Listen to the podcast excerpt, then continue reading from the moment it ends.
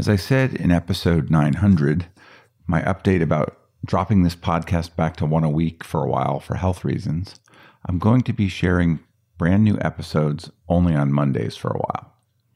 I'm going to use my usual Wednesday and Friday slots to reshare some excellent older episodes. What follows is one of those interviews.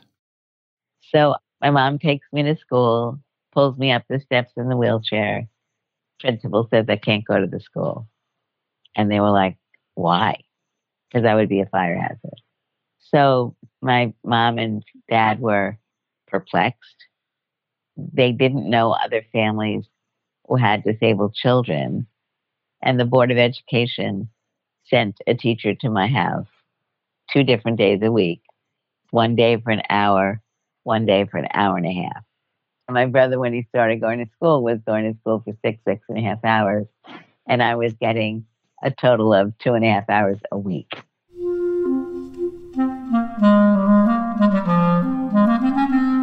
Hello, this is the Great Battlefield Podcast. I'm Nathaniel G. Pearlman. A great political battle is being fought right now between progressives and the forces of reaction on the other side.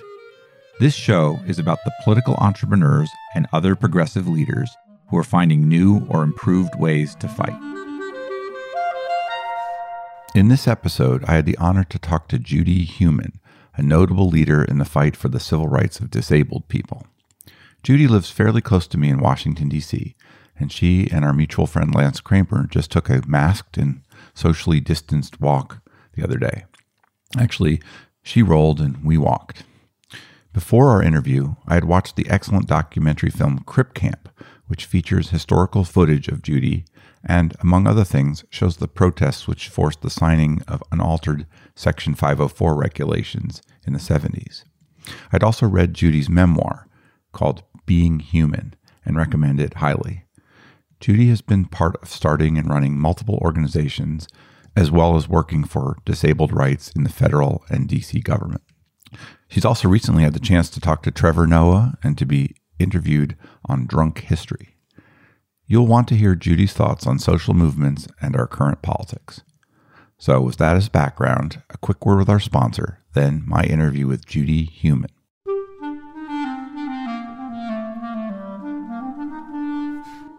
This episode is brought to you by Graphicacy. Graphicacy is an analytic design firm that can help you advance the mission of your organization using your own real data and information.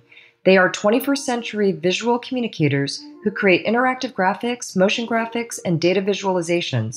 You can find Graphicacy at graphicacy.com.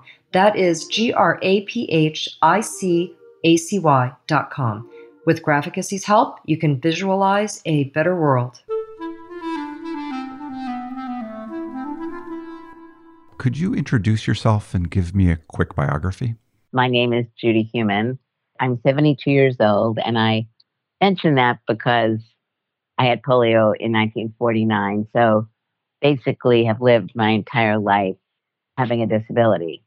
I do not walk, I use a motorized wheelchair, and I use what we call personal assistants, people who help me with basic day to day activities like getting dressed and bathing and going to the bathroom and cooking. And I live in the Cleveland Park area, and which is a lovely neighborhood because it has so many different stores and restaurants that I can go out and about easily in my motorized wheelchair by myself and do a lot of the shopping and go to restaurants. And we're near two metros and two major bus stops.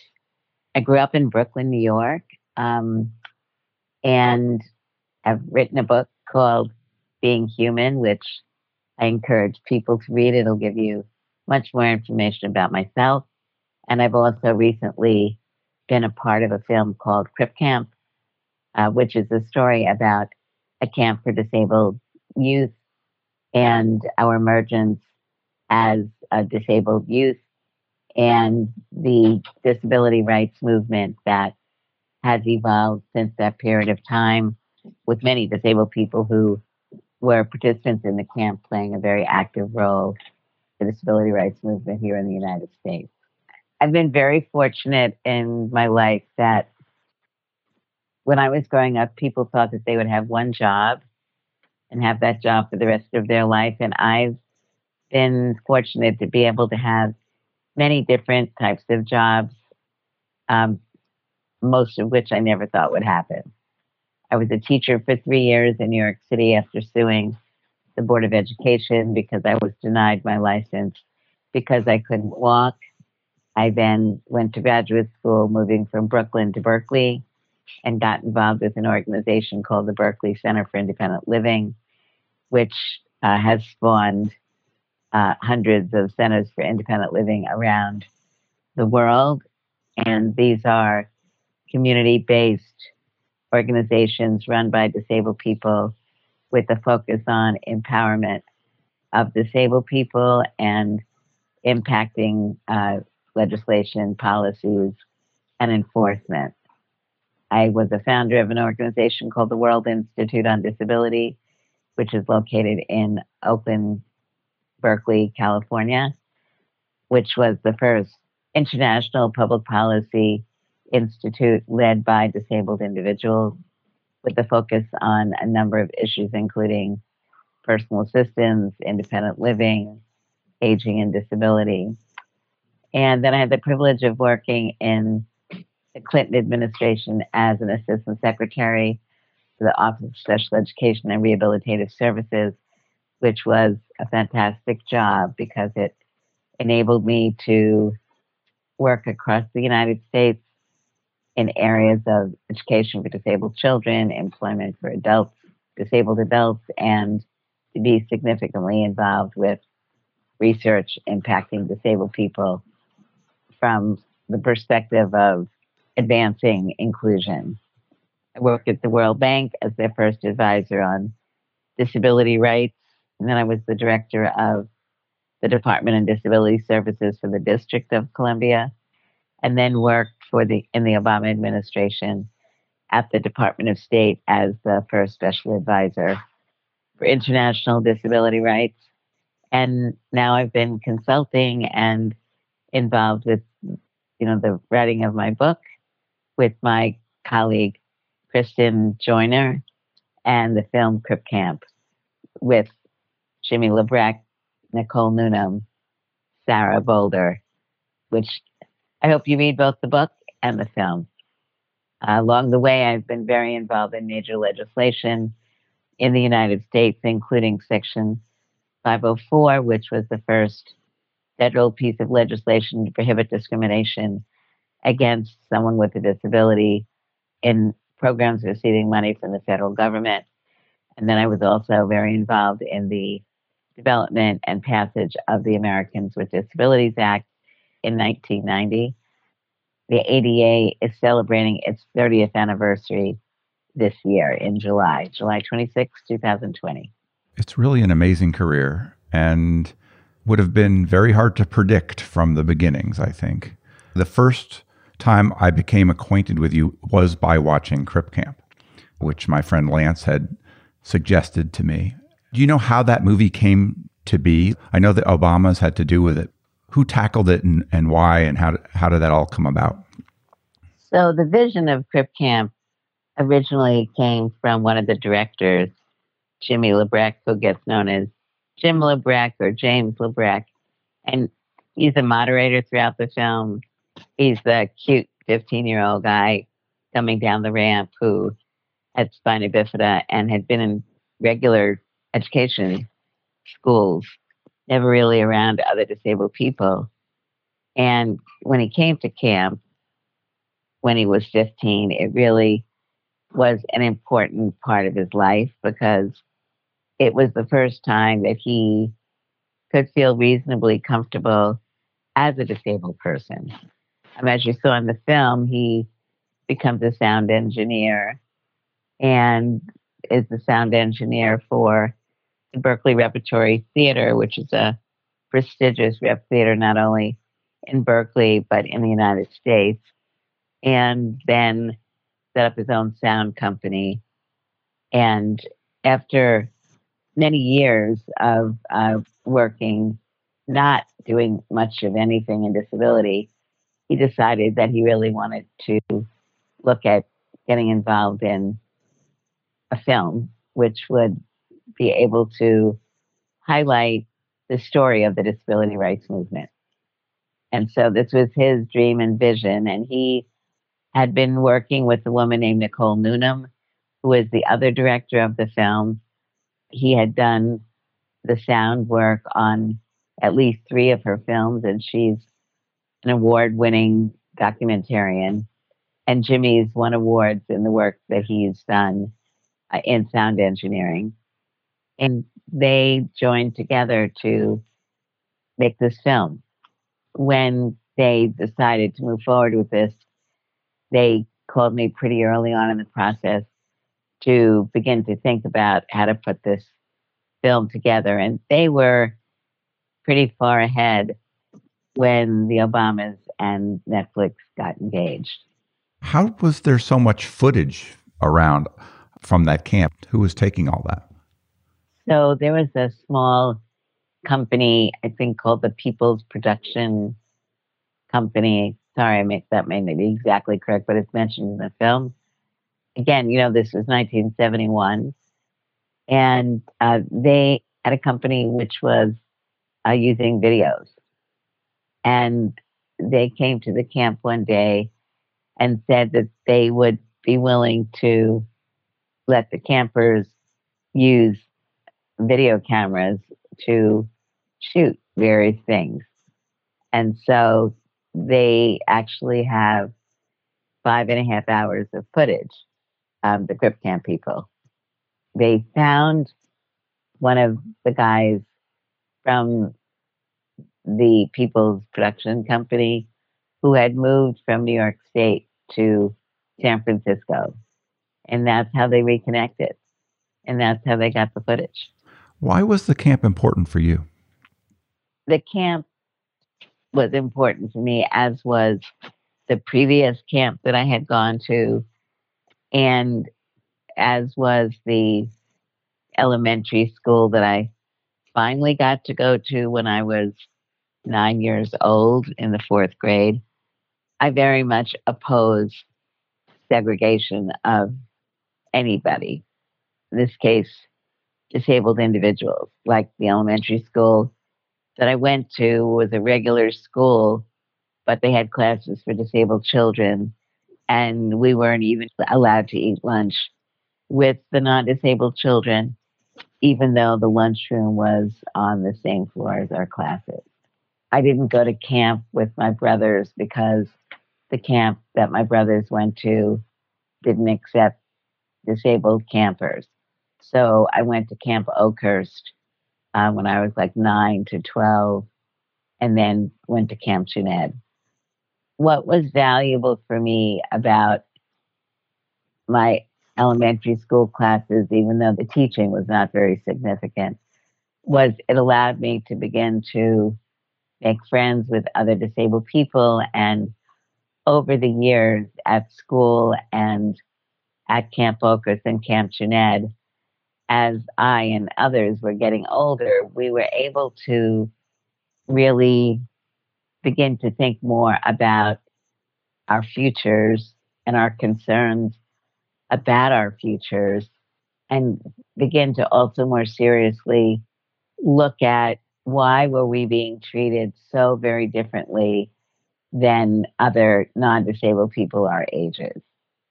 And we were being influenced by the civil rights movement um, in the 50s and the 60s and forward, really um, looking at what discrimination was, using the word discrimination, and recognizing the fact that we were experiencing as disabled people discrimination on a daily basis, a daily and in many cases an hourly basis, and that what was happening to us lack of accessible transportation, discrimination, in employment, unequal opportunities in education, housing discrimination, on and on.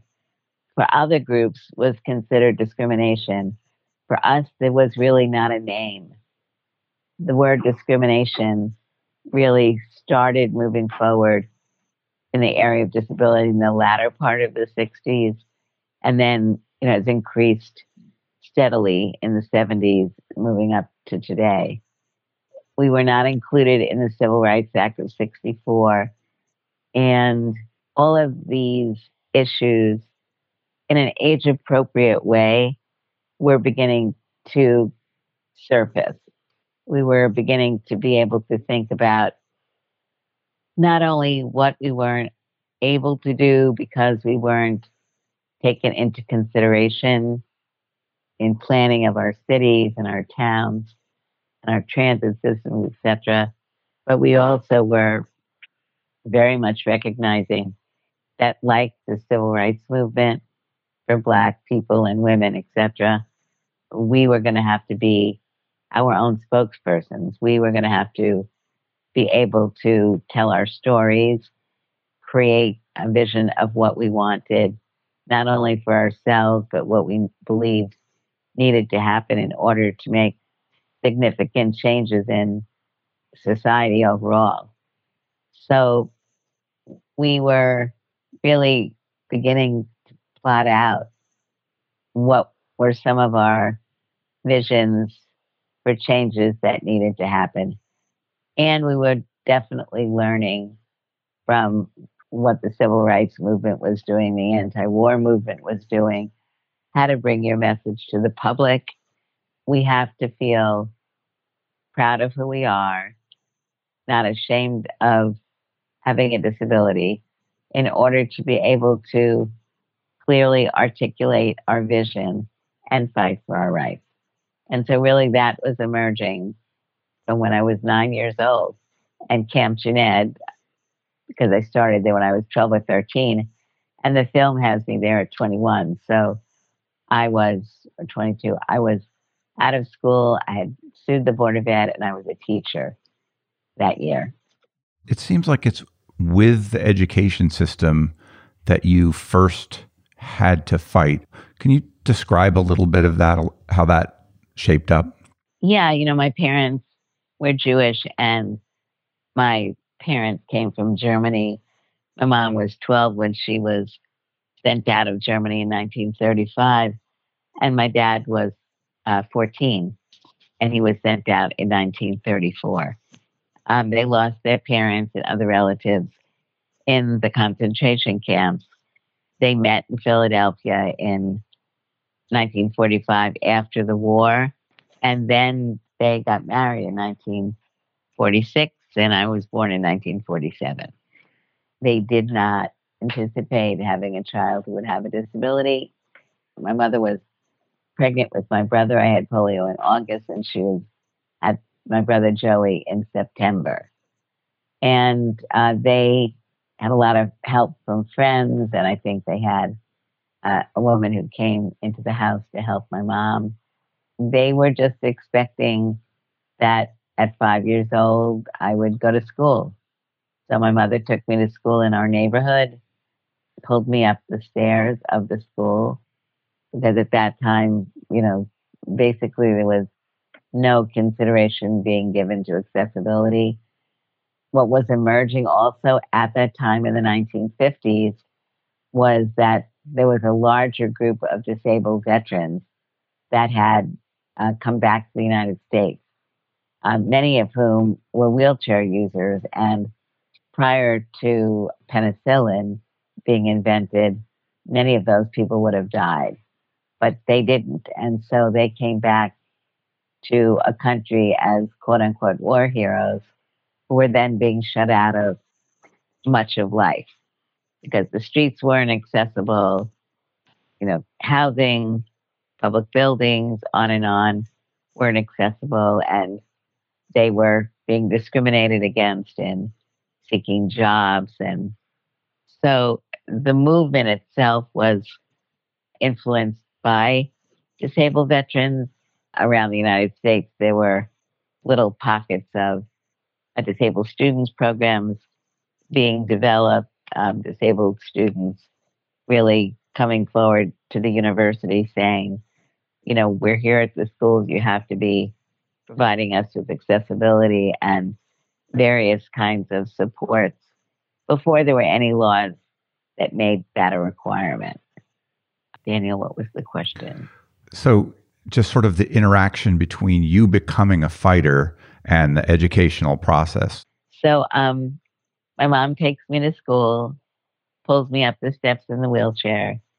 Principal says I can't go to the school. And they were like, why? Because I would be a fire hazard. So at that point, I think A, my mom and dad were like perplexed. They didn't know other families who had disabled children. And so they were trying to figure out what to do. And the Board of Education sent a teacher to my house two different days a week, one day for an hour, one day for an hour and a half. That was the full. Not a full replacement for a school week. My, yeah, my brother, when he started going to school, was going to school for six, six and a half hours. And I was getting a total of two and a half hours a week. So, you know, that was also something that eventually, as I got older, was completely recognizing well, if you believe that two and a half hours a week is sufficient, clear that you either think I'm a genius, as are all other disabled kids who are stuck in home instruction, or you really don't think we have a future, and so you don't want to invest in educating us. I bet you were reading a lot on the side. I was reading a lot. I was definitely learning to read a lot. But I think education is so pivotal, not just for the academic learning, which of course is very important, but also for socialization. You know, being with your peers, learning how to learn, uh, learning how to listen, learning how to be respectful of others.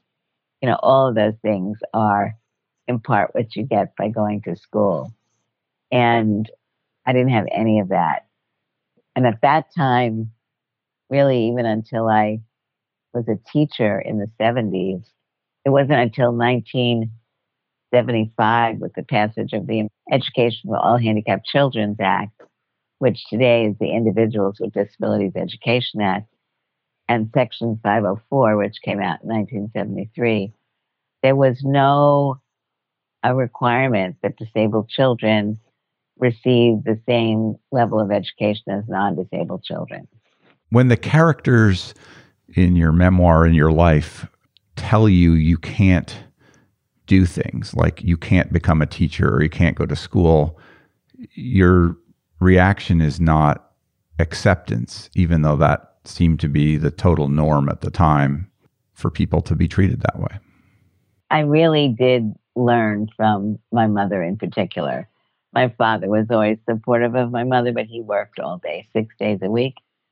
So what happened when I finally did get into Health Conservation 21, when I was in the middle of the fourth grade, my mother learned that for those of us who used wheelchairs in New York City, there were no high schools that were accessible. And so what was supposed to happen is we would go on home instruction.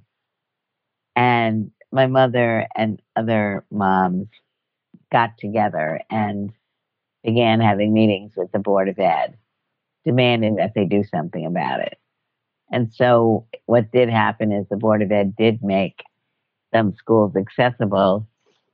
Also, at that time, I went to a high school called PS 219, and it was a new high school. It's, it was built in 1960, I think. And some of the work of the Eastern Paralyzed Veterans Association, others had established standards for construction. So that school, because it was new, was accessible. I grew up in East Flatbush.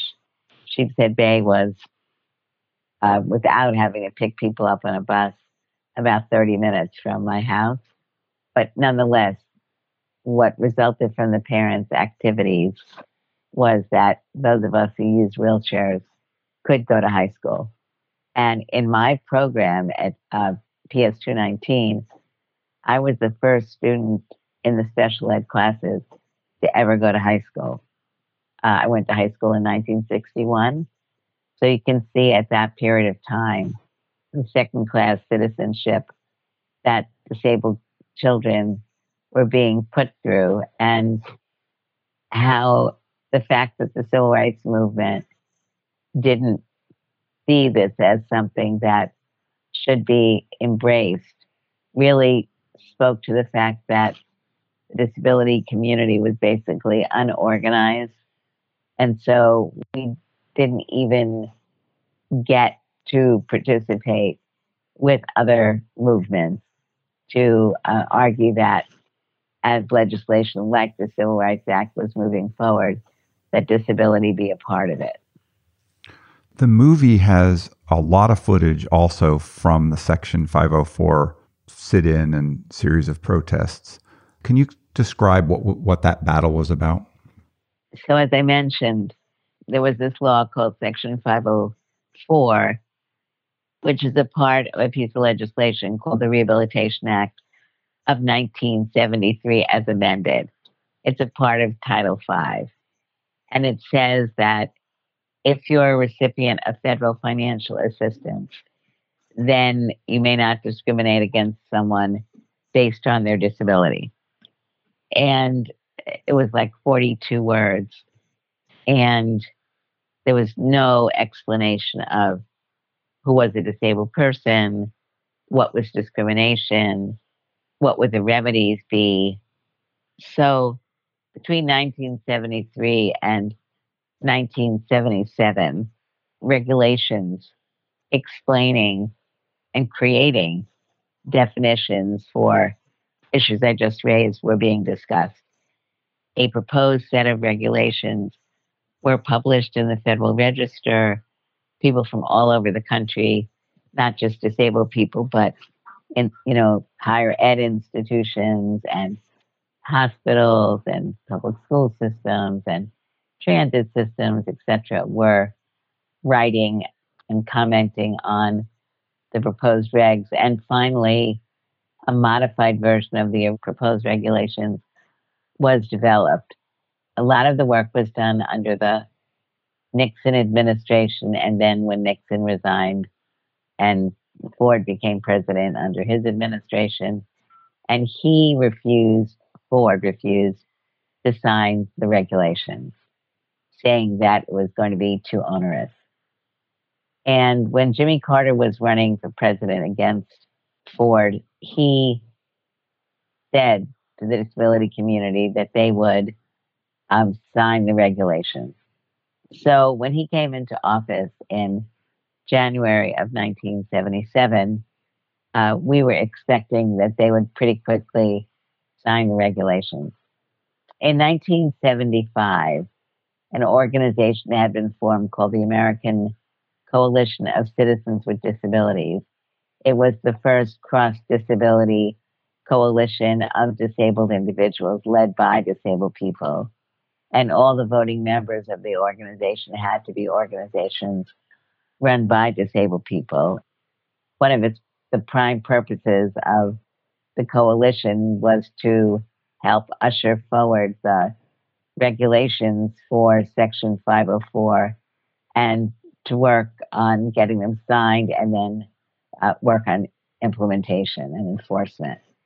When Secretary Joe Califano was named as the Secretary of Health, Education, and Welfare at that time, he did want to do a review of the proposed draft. Now, on the face of it, one would say you have a new administration coming in. Of course, you want them to review it. There may be differences. Maybe they want to make it stronger. But in fact, what happened was the secretary had worked in the healthcare industry and others previously, and he was getting comments from people who he had worked with over the years saying that the proposed regulations were too strong. And so we learned from people within health, education, and welfare, as well as uh, staffers working on the Hill with support of uh, congressional representatives, that they were looking at serious changes to the regulations that would have weakened them. So the board of the American Coalition of Citizens with Disabilities. And it was my motion actually that established a date which said in the event that the regulations are not signed by April, whatever the date was, there would be demonstrations around the United States in at least all the federal regions. And there are nine federal regions. So that's really how that came about. We decided that enough was enough, that we were not going to allow this to dangle. And as a result of that, around the United States, members of ACCD started planning for demonstrations in April. And the Bay Area, the Berkeley Center for Independent Living, the San Francisco Center for Independent Living, uh, many other organizations, unions, religious groups, etc. We had been working together over the years on a number of issues, including things like accessible transportation. And then we also were supportive of efforts that other groups were involved with uh, in California at that time. There was the farm workers union that was striking for better benefits, and there was a boycott against lettuce and various things. So we were able to begin to work cross disability run organizations in California, but also to be able to work with organizations that were other civil rights groups, pro union, community health care clinics, and others to uh, gain their support to help us. And so the demonstrations that occurred when about 150 people occupied the San Francisco Health Education and Welfare Building were the results of hard organizing and working across uh, many different spectrums to really begin to highlight why we needed to have these regulations signed. It felt to me like that was a pivotal moment in the disability rights movement and in your development as an activist. Is that true? Absolutely. It wasn't the first time that we'd had demonstrations. Because in New York, those of you who watched the film, there were demonstrations that we held in 1972 I was involved with forming a group in New York called Disabled in Action. And Disabled in Action, after Nixon vetoed the Rehabilitation Act for the first time, we and another organization called Pride and another group that had just been formed um, at Willowbrook State School for the Mentally Retarded. That was its name. We don't use the word mentally retarded anymore. Uh, we had all banded together to have a protest uh, that ultimately wound up in Manhattan on Madison Avenue by Nixon headquarters, shutting the city down. And we shut the city down with 50 people sitting across street on mm-hmm. Madison Avenue. Those demonstrations, we did one a set on Thursday, and we did another walking up against Times Square on the day before the election in November of 1972. We would do demonstrations after we felt like we had tried to have meetings and negotiate and resolve things. And when that didn't happen, demonstrations likely followed. But what was unique about the 504 demonstrations in 1977, A, was that there were demonstrations around the United States. That was the first time that there was anything organized. And ACCD, as the mothership, really, um, with Eunice Fiorito, who was the chairperson of the board, and Frank Bowe, who was the executive director, and they were in Washington. And so they were going to meetings with various people, trying to find out what was going on. And they were working with the various groups around the country in planning the demonstrations ultimately, the demonstrations that were held ended within two to three days for a variety of reasons. But the Bay Area, because as I've been saying, was more organized, we were really able to sustain the demonstrations. And I would say one of the reasons we were able to sustain them, outside of the obvious, that we were able to get support from the community, from groups like the Black Panthers, who made sure we had food every day, three times a day, Safeway that also brought in food, um, a number of community organizations that were providing a, a range of different types of support, plus ongoing work that was going on by the 150 people in the building. So we were monitoring communications, putting out press releases, uh, continuing to organize rallies that went on outside the building, I think like almost every day over the 28 day period that people were in the building. There's another film that's um, uh, it's called The Power of 504. It's about 18 minutes and you can get it on YouTube. And that's footage that's just of the demonstrations. And it's moderated by a woman named Kitty Cone, who was one of the main leaders of the uh, 504 demonstrations also. And I think one thing you see very much from people in the building was a real sense of pride and power. So I would say that really one of the very important components of what came out of the demonstration, in addition to the fact that our purpose of getting the regulations signed without being altered, getting them signed in the form that they had been in after the comment period and the final set of regulations were produced but not yet published or signed was we were victorious. We'd been working on the regulations for years, and there were compromises that were being made to those proposed regulations. And so, really, it was the bottom line for us on what we felt would be acceptable. I'm curious what you think about the relationship between the leadership of social movements like this and sort of how successful they are because everybody I've talked to who's been close to them wants to say, you know, it wasn't me necessarily. It was such a, a group thing. It's a movement, but also leaders are important and your role was important. How do you understand that in your movement and others? I think that's correct. It's people play different roles. People are in different places in their life and they feel comfortable doing different things.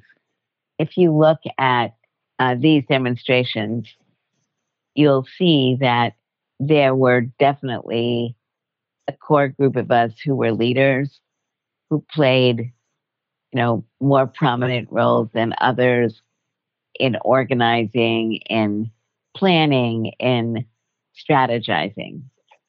But at the end of the day, the work that we were doing really had to be something that the group as a whole agreed on, had input into, and could support. Because if we were doing something that uh, was contrary to what people believed in, they would have left.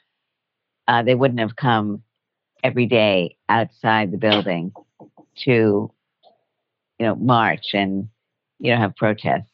It seems like you were very cognizant of that and really working to listen late into the night to everybody and let people have their say and come to some consensus. I mean, we were making it up as we went along. The whole process was, you know, obviously everything was well organized for the first day. So the first day was we're going to have a big rally outside the building. Uh, we had set up a committee made up of representatives from the different organizations, CIL Berkeley, San Francisco, they were saying others, to meet with the leadership representatives in health education and welfare in San Francisco. We had asked for a meeting to come in after the rally to talk about the Section 504 regulations and to learn more in depth about what was going on. So we had organized all that, and a few of us had thought about maybe we should be thinking about staying in the building. Because if we're not going to get what we want and we leave, then it's going to be very difficult. But we didn't want to talk about that in advance because we didn't want the people in the government office to learn that we were thinking about that. So it was really a small handful of us, like a couple people. Kitty Cone and I came. I came with a pair of extra underpants and toothbrush and toothpaste, and uh, a few other people too. But most people really just came with no expectation of staying. So I think it was incumbent upon us to really involve as many people as possible in the decisions because every individual person who stayed in the building was making a personal decision. And if they didn't feel a part of what was happening, why would they stay? And it needed to be something more than just their body, which is why we had these various committees that were set up so there would be functional activities that people were involved with so they could feel that they were also playing a role in different ways in allowing this to move forward. And then, as you see in the film, about 22 of us go from San Francisco to Washington, D.C., where we meet up with other people, the leadership from ACCD and others in the East Coast to really put more pressure on the Carter administration.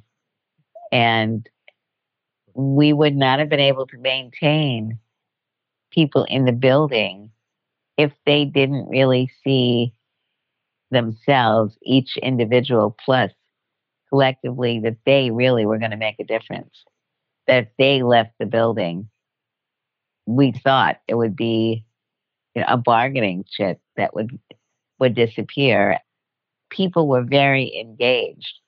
I think for a number of the disabled people who had who were relatively newly disabled, being able to be in an environment like this was very empowering for them.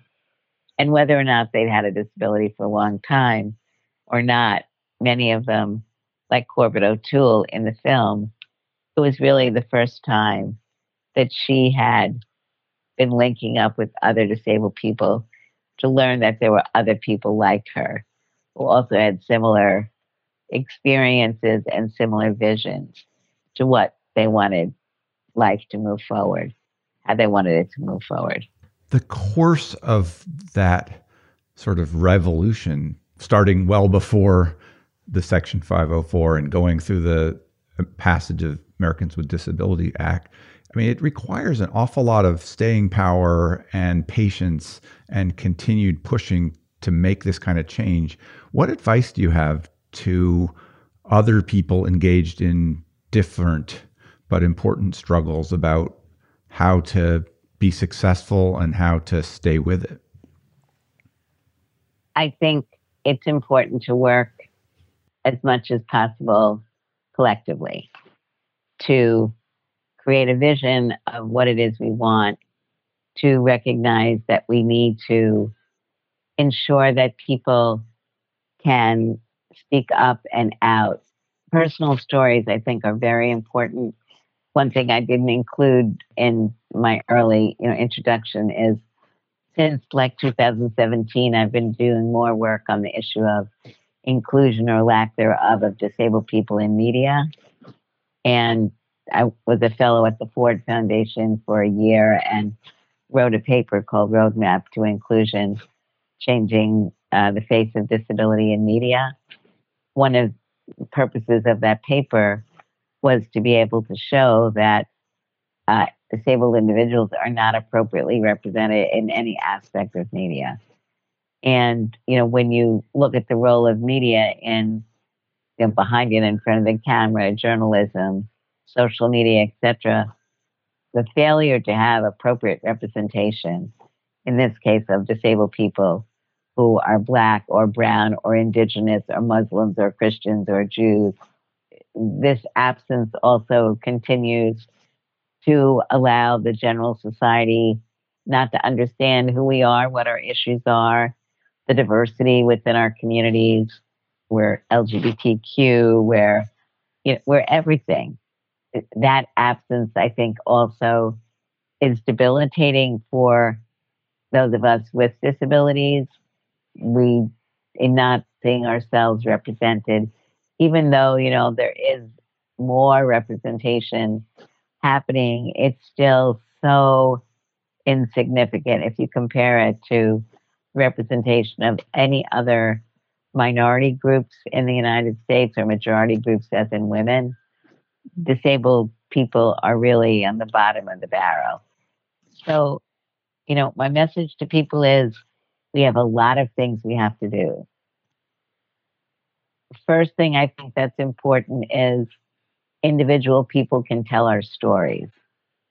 We can talk about discrimination, how it has impacted us, how having something like diabetes or depression or anxiety or PTSD is something that if we're not able to speak about it with an employer, for example, for fear of not getting a job or not advancing in a job, when we can't speak about accommodations we may need, um, sign language interpreter, media um, documents appropriate for blind people, on and on.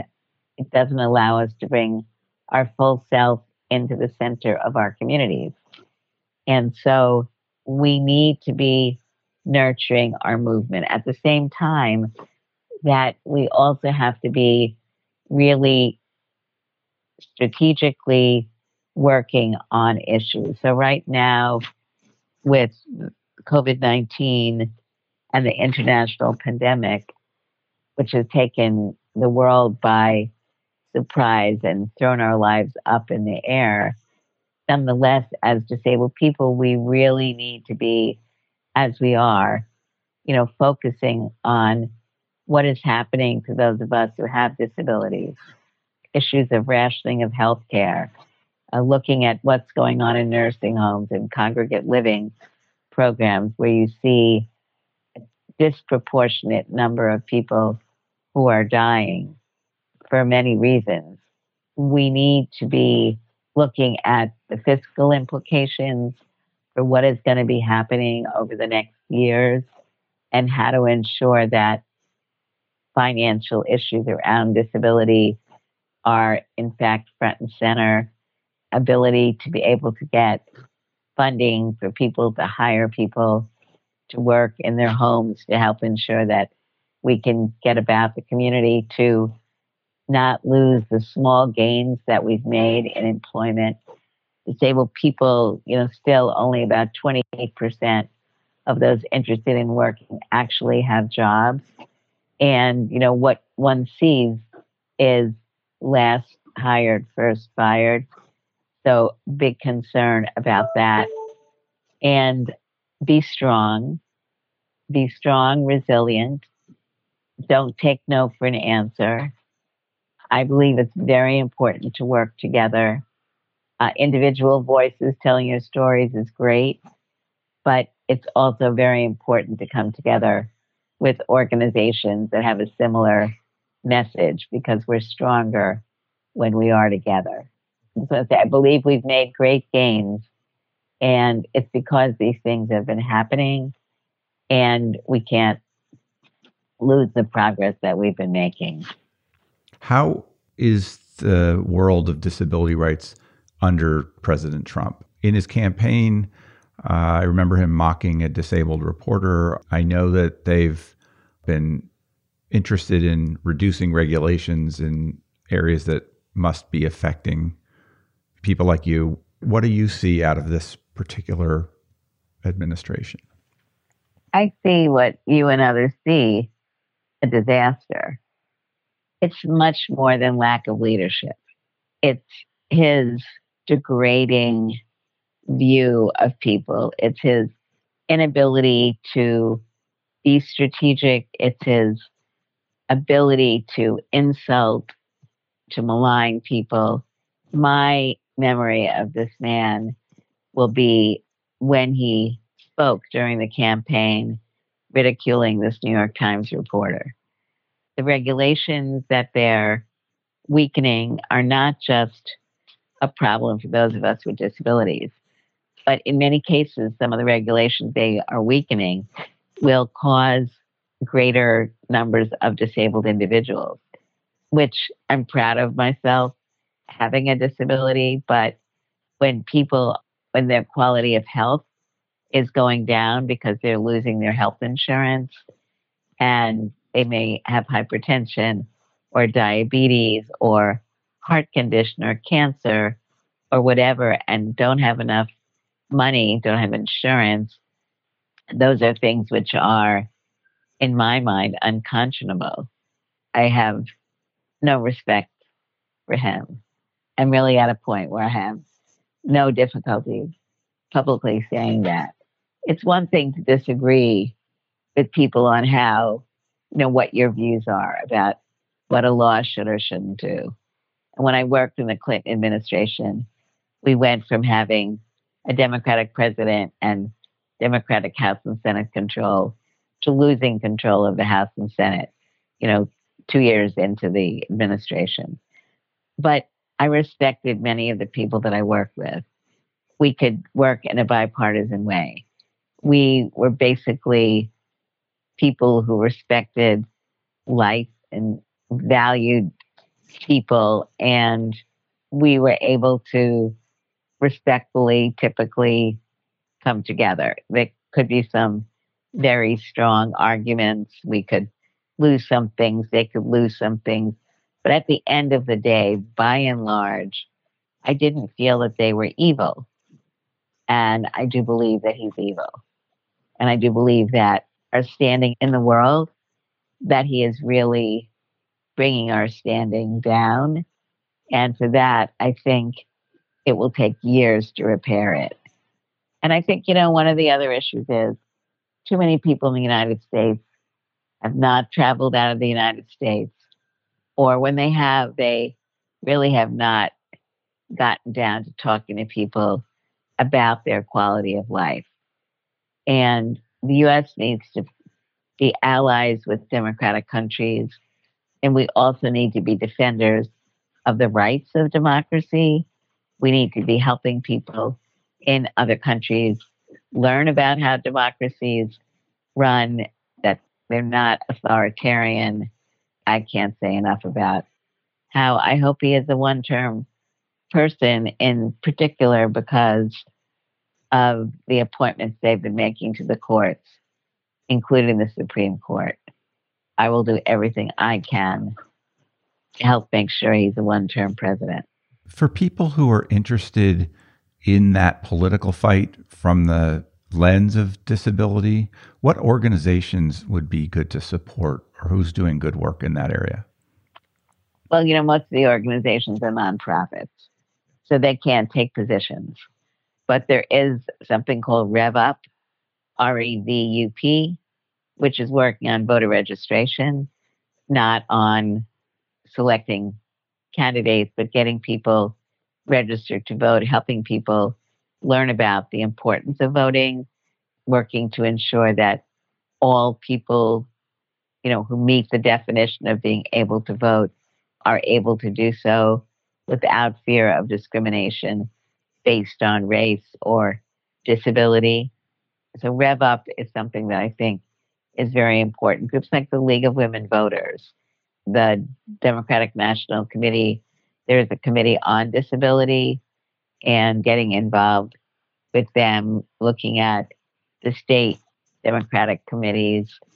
And I think looking at what are the names of the organizations in your community that are run by disabled people, learning about whether or not they're doing meet the candidate nights, questions to people that are running for office. And I guess one of the things that I think is very important, obviously, the presidential election is very important, but we can't lose sight of city councils, school boards, judges, county government, state government and federal government.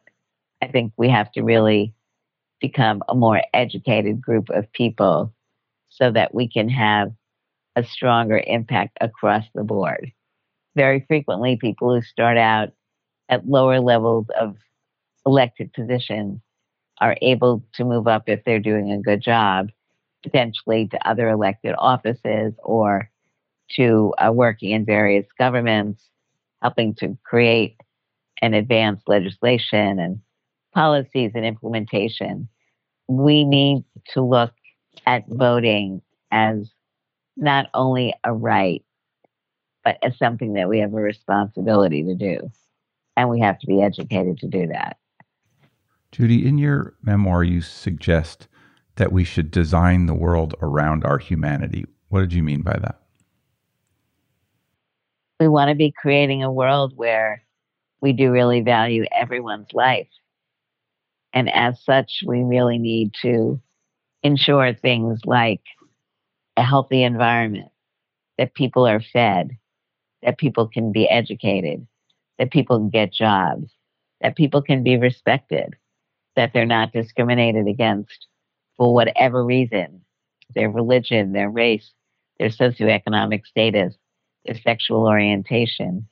We need to see ourselves living in a world where we are respectful of each other and that we believe that what is good for me is good for you. Now, I'm not saying believing what's good for me should be identical to what you believe is good for you.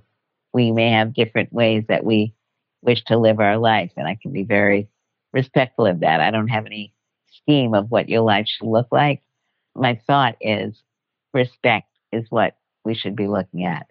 Respect and ensuring that we value everyone's life, that we can come to the table together, that we can communicate on a regular basis, and that we can ensure that we're creating a world for our children and ourselves, which allows us to do valuable things that are humane and respect human rights. Well, you've certainly done valuable things.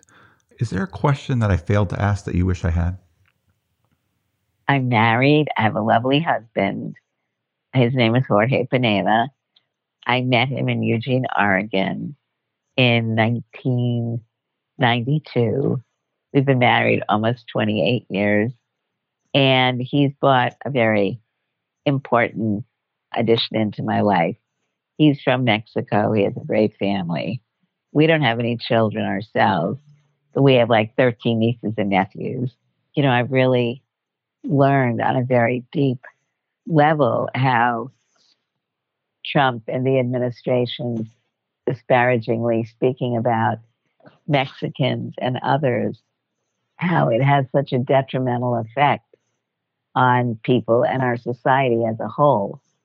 And uh, when I hear, you know, the way our nieces and nephews talk about things going on in the United States, it allows you to really have a clearer understanding of the impact of things that leaders in the United States can do to advance or to repress people's thinking about us and how they can look at us with disrespect and disdain because they're being treated with disrespect and disdain. And, you know, again, the quote unquote leadership of this country who says such terrible things about people and feels that incarcerating children and separating from their families, it's really disgusting and intolerable. You know, I'm glad you brought up your husband because one of the points that you made at several points in in your memoir is about the pain of feeling invisible as someone potentially to date because you were in a wheelchair. And it seems like a lot of people with different kinds of disabilities sometimes face that. And it's it's a, such an important part of life. We want everybody to to have all of that. You know, one of the values of our disability rights movement is the fact that we're learning more and more the importance of being able to be together and to understand each other's needs and barriers and acts of discrimination and impact. And we need to be able to speak up and speak out for others, not just ourselves or those that are like us. I think that's one of the real important aspects of Section 504 and the Individuals with Disabilities Education Act and the Americans with Disabilities Act is that we've been learning that the ultimate problem we're trying to address is discrimination, that the remedies and changes may be different. But ultimately, what we all want, regardless of the reasons for discrimination, is that we're able to create communities where people do learn to be respectful of all people and do recognize that things like, you know, childcare, women and men being able to get paid maternity leave. When you do think about some of the changes that have happened in this country and in other countries, I guess one of the things that I think is so unfortunate is we in the US know so little about what goes on in other countries. And we come in feeling like we do the best in everything. And from a disability perspective, I have felt, you know, most of my life that we have done some of the best work in advancing the rights of disabled people. Our laws are stronger. They've been more effectively implemented, although under this administration, that's also falling to the wayside. But I felt very proud of that but we don't know about what is national health insurance in other countries. You know, what is it like to? I have, a friend who um, parents uh, live in England. Her father recently passed away, but he was sick for about a year and was under national health insurance in England. He was in and out of the hospital, needed various kinds of supports at home everything was provided. They paid, I don't want to say they paid nothing because they paid for what they got through their taxes, but they didn't have to worry about getting bills. People here talk about losing health insurance and how it's going to mean they can't get health care and how it can bankrupt them. And they don't know how unusual we are comparing ourselves to other democratic countries. And we've got to understand that, that we are an anomaly and not a good anomaly, that, you know, we cause suffering and pain. If the members of the Congress, the House and the Senate, and the people in the White House did not have health insurance and they didn't have high incomes, they'd be uninsured. I remember a friend of mine who was the head of a foundation in California who financially was not rich, but, you know, was comfortable. And he couldn't get health insurance because he had a disability, a hidden disability. And he couldn't get health insurance at that time because he had a pre existing condition. That doesn't happen in democratic countries. And, and yet we think it's just normal. Ultimately, I hope that one of the outcomes of this pandemic is people will notice that there are an additional 20 million people that are losing their health insurance and are losing their jobs, and where their jobs will be coming back slowly. What are they going to be doing over time? What if employers stop offering health insurance? These are unacceptable and they should be unacceptable for the country because it makes us a sicker country. We wind up spending way more money on health care because people get sicker and they can't get services. It impacts their ability to work, their family. We really, as citizens and residents and people, dreamers and others, really need to be much more engaged, much more critical, much more demanding of what we get from our government. It's really been an honor to talk to you today. Is there anything else you want to say? Nope, just um, thank you very much. And I really hope that what we've discussed today helps your audience think about issues of disability in a different way. And I guess one other point is that um, I was on the Trevor Noah show. You can look it up on YouTube. one funny thing that came out of it was he used the word able bodied, and I don't use the word able bodied. I use the term non disabled because anyone who's broken anything or has acquired a more permanent disability understands what many of us face on a daily basis adversely impacts your life for a short or longer period of time. And, you know, my view is don't feel embarrassed, don't feel ashamed, feel empowered, feel empowered that you have a right and responsibility to think about your future. When you look at the number of people right now that are dying in congregate living and nursing home situations, look at why that's happening. It's happening because we haven't had policies that have allowed people to live in the community, that people are forced into these segregated environments where they don't have appropriate number of people to help them, that people aren't getting paid appropriate wages.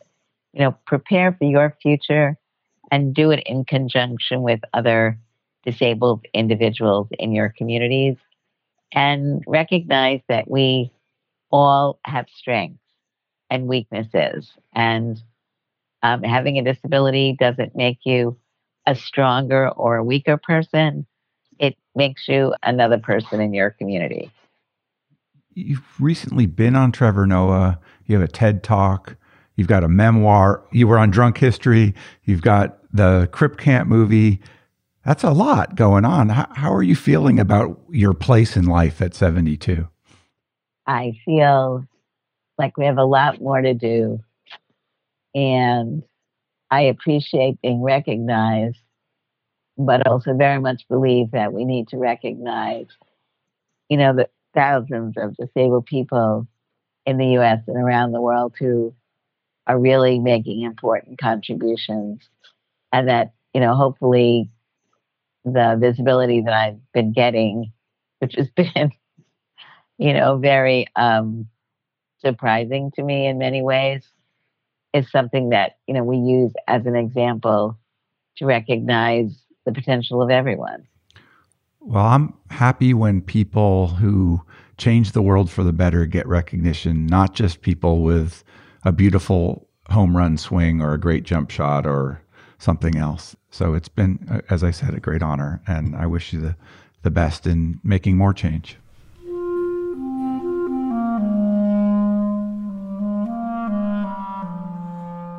That was Judy Heumann. You can look her up on Wikipedia. It's H E U M A N N. I hope that next year we can move back to a national administration that would again hire people like Judy. This is Nathaniel G. Pearlman with a great Battlefield podcast. You can find us at resistancedashboard.com or by searching for Great Battlefield in places where podcasts are found.